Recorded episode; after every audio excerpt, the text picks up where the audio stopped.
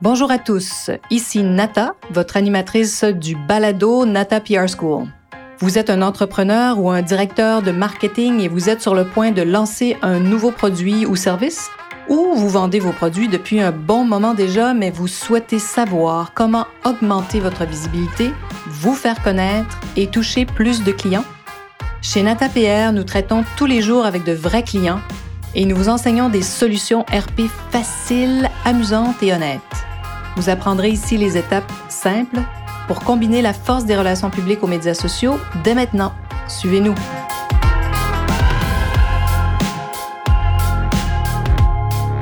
Bonjour et bienvenue à ce 86e épisode du balado du podcast Nata PR School. Alors aujourd'hui, on parle d'atypique et on reçoit Antoine Bolduc, un étudiant de la Nata PR School. Alors je suis, comme vous pouvez vous imaginer, enchantée, folle de joie de pouvoir m'entretenir avec vous et surtout de vous le présenter. Alors donc, hein, soyez patient, je vous parle un peu de lui, ensuite on va discuter ensemble, je vais lui poser une série de questions. Alors, donc, Antoine est un nouvel entrepreneur euh, qui a participé à une de nos formations, mais avec beaucoup de succès. Donc, c'est pour ça que je suis tellement contente qu'il ait accepté d'échanger avec moi. Il est comptable de formation et c'est un grand amoureux du plein air qui l'a amené à créer sa propre entreprise de vêtements et d'accessoires, on peut dire vegan. Je sais qu'ils bougent beaucoup en ce moment dans leur présentation, on va en parler plus loin. Mais on peut dire ça, des vêtements et des accessoires vegan pour vraiment apprécier les sorties en, nature en toute harmonie, hein, parce que pour lui, ça faisait pas de sens de porter des vêtements qui détruisaient la nature. Alors, Atypique est né en 2019 et ils ont lancé, ils ont été retardés un peu par la pandémie, bien sûr, ils ont lancé leur campagne de financement public, hein, le fameux crowdfunding, avec brio, mais vraiment en 2021. En septembre, c'était en septembre 2021. Voilà. Alors, merci Antoine d'avoir accepté mon invitation. Merci beaucoup, Nathalie. Vraiment un plaisir. Alors, après avoir toujours fait une petite présentation, je pose toujours la même première question à mes invités, qui est toute simple, mais qui me fait découvrir beaucoup de choses sur mes invités. Alors, qui es-tu, Antoine Bolduc? Oui, qui je suis? C'est une excellente question. Euh, je commencerai avec, un, tu l'as bien décrit, un amoureux de la nature de 26 ans. Euh, je suis originaire de la Beauce. Comme tu l'as mentionné, j'ai fait mes études en comptabilité. Historiquement, je ne me considérais pas entrepreneur. Je l'ai un peu découvert euh, à mes insus.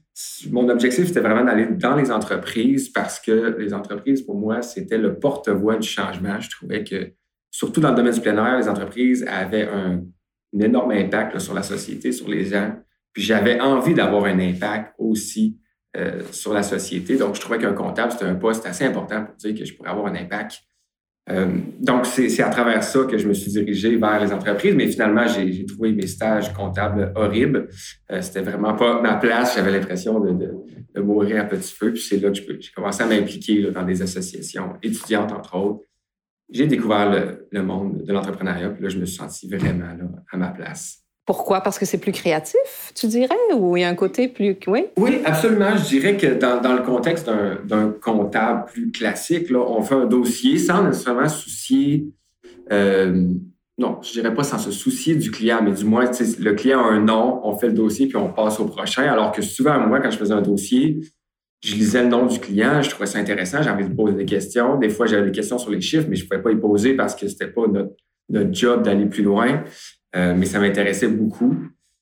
Alors que là, dans le monde entrepreneurial, ben, il n'y a pas de limite euh, à l'évolution qu'on peut avoir, aux questions qu'on peut oser euh, poser, puis aux choses qu'on peut apprendre. Puis la Nata PR School en est la preuve aussi. C'est un peu comme ça que j'ai débouché là ben, pour prendre la balle au bon. mais... ben, C'était ma prochaine question. Comment nous, as-tu trouvé? Qu'est-ce qui t'a amené à la Nata PR School? Oui, absolument. Je, suis un peu une personne old school dans, dans l'entité que je suis, puis ça se décale un peu dans le typique.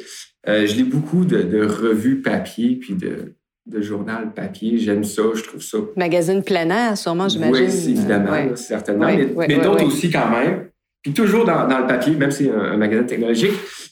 Puis à un moment donné, je me suis posé la question, comment on fait pour être dans, dans les journaux ou dans ces magazines-là? Puis j'ai commencé à chercher. Puis j'ai découvert des agences euh, comme la tienne. Je pense que c'est un peu comme ça là, que j'ai entré en contact avec toi. Puis il y a aussi le fait qu'en voulant être dans ces magazines-là, j'ai réalisé que c'était plus complexe compenser. Euh, c'est pour ça que j'ai voulu travailler. Là, Complexe, c'est simple, mais quand on le sait pas, c'est vrai qu'au début, on ne sait pas par quel, quel, bout prendre ça. Puis c'est à ça que ça sert, la Nata School, c'est pour aider exactement des, entrepreneurs comme toi ou des gens en marketing, des fois, qui savent pas comment intégrer les relations publiques dans leur plan marketing. Alors voilà, ben, qu'est-ce que tu as appris dans la Natapia School? Merci.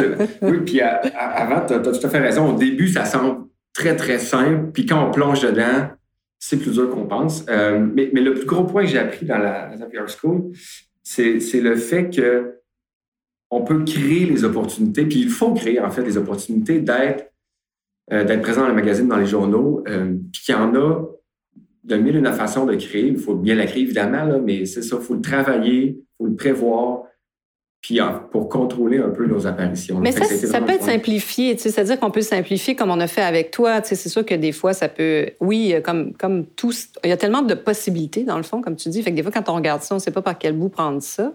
Euh, mais je pense que c'est ça, c'est intéressant. Euh, on a beaucoup travaillé les médias locaux, c'est-à-dire les médias d'où tu viens. Tu viens de la région de Québec. Et les médias, c'est ça, sachez-le, ça, c'est une bonne piste. Hein, quand vous êtes intégré dans un marché, d'aller voir quels sont vos médias autour de vous, euh, d'en être partout dans le monde, parce que, au fait, hein, c'est ça, tu es une entreprise de d'une région, d'un endroit en particulier. Puis je me rappelle qu'au début, c'était une, tu avais été déjà approché par une télé.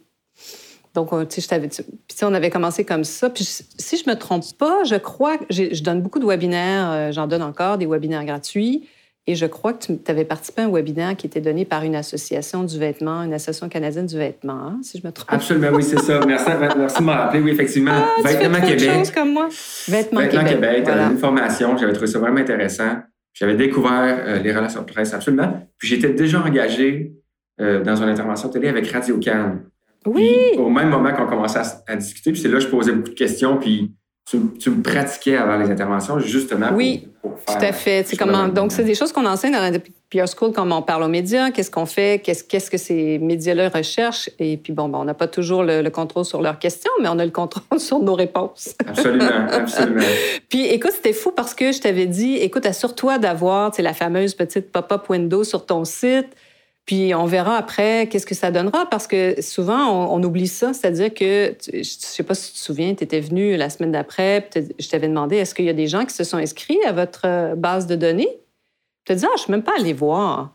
Puis après avoir donné une entrevue, hein, une seule, Radio-Canada Québec, donc très, très centralisé. Écoute, tu avais ramassé des centaines et des... Je ne sais plus combien de centaines. Oui, je me semble que 300, 400 noms. Mais c'est un chiffre incroyable pour là où tu es. Là. Tu sais, C'était comme... Exactement. Ça, le pop-up, c'est nécessaire quand on a une intervention. Ça fait ah, Surtout dans un contexte où on était en lancement quelques mois plus tard. Oui. on devrait tout le temps l'avoir, cette fenêtre-là, puis capter les gens qui viennent, euh, puis ensuite, puis je trouve que vous, les animez votre communauté vraiment de façon très, très sympathique et c'est très bien fait ce que vous faites. Donc, en plus, les gens vont rester sur vos listes, ils vont devenir vos fans, ils vont acheter des, ils vont vous aimer, ils vont acheter tout ce que vous allez leur proposer. Absolument. Donc, ça, c'était vraiment intéressant. Puis après, ben, c'est de voir justement par quel bout on prend ça. Puis on, a on parlait du modèle des six étapes. Ça, c'était vraiment intéressant. Mais qu'est-ce qui te, qu'est-ce qui t'a frappé le plus? Ben, c'est intéressant ce que tu disais, c'est-à-dire qu'on peut choisir des choses, puis qu'on a une, on a une certaine, si on veut, entre guillemets, une influence. Tout à fait. Mais tu as raison. Exact. C'est-à-dire que quand on comprend, mettons, qu'un journal, va chercher euh, des, histoires. Puis bon, euh, tu sais, c'est ça. Est-ce qu'on pouvait s'appuyer sur des, tendances? Je sais pas si tu te rappelles, on s'est beaucoup appuyé sur la tendance, justement, locale. Maintenant, c'est fou, hein? ça a l'air d'être euh, tout à fait normal de parler de produits locaux, mais c'est une tendance qui est encore là. ça a vraiment débuté pendant la pandémie, puis vous êtes une entreprise qui produisait localement, vous fabriquez, vos, vos, couturiers, vos couturières sont, sont ici, dans votre marché vous êtes vraiment, vraiment très, très local. Donc, ça, c'est intéressant pour les consommateurs qui sont à la recherche de ça depuis la pandémie. Tu sais, vraiment, euh, moi, je dis que le local, c'est une tendance. Tu vas peut-être m'entendre dire ça, je dis ça souvent, que le local, c'est la tendance la plus internationale qu'il n'y a pas parce que tous les pays s'y sont mis. Tous les pays tentent aussi tranquillement, pas vite, de refaire, de reprendre de la production. Je regardais un reportage en France où ils veulent ramener aussi les jeans. Euh, made in France, euh, fait en, fabriqué en France. Mais tous les pays s'y sont mis, puis c'est un peu normal. on a réalisé qu'on était dépendant beaucoup de la Chine, n'est-ce pas? Oui, euh, exactement. c'est une super vague, ça. Mais c'est intéressant. Euh, justement, en France, on discutait récemment avec des gens que l'industrie textile en France a un jour perdu son Made in France parce que les salaires ont trop monté puis les clients n'étaient pas prêts à payer. J'ai hâte de voir si les gens, un peu comme nous ici, est-ce qu'on est prêt à payer pour du fabriqué ici, sachant qu'il va falloir payer le prix parce que on veut bien, euh, bien traiter les gens ici? Puis tu vois, je vais te révéler aussi un autre secret qui est une autre tendance sur laquelle tu pourras t'appuyer, c'est-à-dire qu'on parle beaucoup de l'inflation.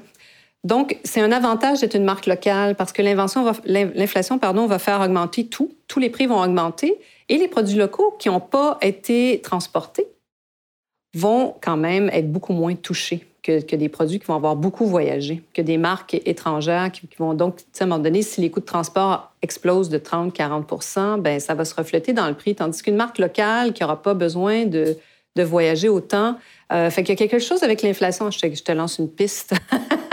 Pour ton prochain communiqué, tu pourrais euh, prendre un angle très business et dire, euh, écoutez, encouragez-nous, d'autant plus qu'avec l'inflation qui s'en vient, nos produits vous sembleront plus si chers que ça parce que tout va augmenter. Donc, d'encourager les marques d'ici, c'est encore plus important. Euh, tu comprends? C'est-à-dire que ce, que ce que les gens vont payer, ça va être du transport, des augmentations de prix. On le sait, l'inflation est, est, présente. exact. Euh, fait que bref. Et qu'est-ce que tu as vu émerger d'ailleurs depuis la COVID euh, dans les tendances? Qu'est-ce qui vous a euh, peut-être bon, causé des, toutes sortes de, de, de ralentissements, on va dire, dans ton, lancement parce que tu as démarré en 2019. Donc, euh, ça vous a ralenti. Mais qu'est-ce que ça. Est-ce qu'il y avait des avantages? Ah, absolument. Euh, officiellement, le démarrage du projet a été en 2019. Par contre, on l'a lancé euh, véritablement en octobre 2021, donc en octobre dernier. Ça a ralenti le, le, lancement d'Atypique. Par contre, le plein air a tellement pris une énorme expansion dans les deux dernières années, absolument. on n'avait que ça à faire, aller dehors. Tous les gens, ceux qui en font, qui en faisaient, en font encore plus. Ceux qui en faisaient pas l'ont découvert. tous les angles du plein air aussi. Autant ceux qui faisaient un peu de plein air sont tombés dans le plein air très technique, alors que ceux qui en faisaient pas ont pris la place des plein air plus euh, dans l'observation. Euh, donc là, tout le monde va dehors, tout le monde profite du plein air, les, les grandes marques ont évidemment évidemment profiter de tout ça parce que les gens voulaient bien. En plus qu'on avait plus de sous, évidemment. Donc, chaque personne avait plus de sous, chaque personne s'équipait mieux. Euh, donc, cette tangente-là a vraiment, nous a aidé vraiment beaucoup au niveau de la vente, au niveau de la visibilité, euh, même si le reste a été plus difficile, effectivement, au niveau de l'approvisionnement. Puis on a eu quelques, tu sais, parfois, c'est pas nécessaire aussi pour revenir aux relations publiques d'avoir 1000 euh, articles. Des fois, tu peux en avoir quelques-uns. Dans ton cas, tu es un cas comme ça où on en a eu quelques-uns. Euh, et ça vous a amené vraiment, bon, une, certaine, on, peut le dire, une certaine notoriété. Euh, et plein de gens qui se sont inscrits sur votre infolette, ce qui est merveilleux parce que, au fait, vous avez lancé votre euh, financement public avec pas tant de monde que ça dans votre liste. Puis vous, toi, tu t'attendais, on peut le dire, on peut révéler les chiffres, c'est public. Tu sais, tu pensais, ah, on va peut-être ramasser un 30 000 mais écoute, en une semaine, ça a explosé, puis tu as ramassé plus de 160 000 si je ne me trompe pas. Non, exactement. Oui, je pense qu'on a démarré là avec peut-être un, un 1500 ou 2000 euh, courriels, dont, un 800 qu'on avait ramassé avec vous. tu vois, des fois, les gens pensent que ça prend hein, des listes, des, bases, des, millions de courriels pour pouvoir faire des choses, mais non. Au fait, il faut avoir les bonnes personnes dans sa liste. Puis je pense que ça, c'est un bon exemple. Après, bien sûr, il faut toujours continuer d'accroître sa communauté. Mais tu vois, c'est un exemple incroyable. Donc, les gens qui se sont inscrits sur votre liste étaient vraiment intéressés par vos produits. C'est vraiment fou. on a eu vraiment une belle présence aussi là, dans, les, les, médias, entre autres les journaux. Puis notre, présence médiatique était, c'est ça, avant le lancement, surtout dans les plus importants. Oui, on avait euh, commencé avant. Puis bon, ben après, c'est un peu compliqué, sachez-le. Euh, les médias, des fois, parler de socio-financement, ça, ils sont un peu frileux à parler de ça parce que, bon, il y a eu toutes sortes d'histoires. Mais là, en fait, maintenant que vous l'avez fait, que vous êtes en train de livrer à tout le monde, parce que ça, c'est tout un défi, n'est-ce pas? Surtout quand on a un succès euh, qui explose comme ça.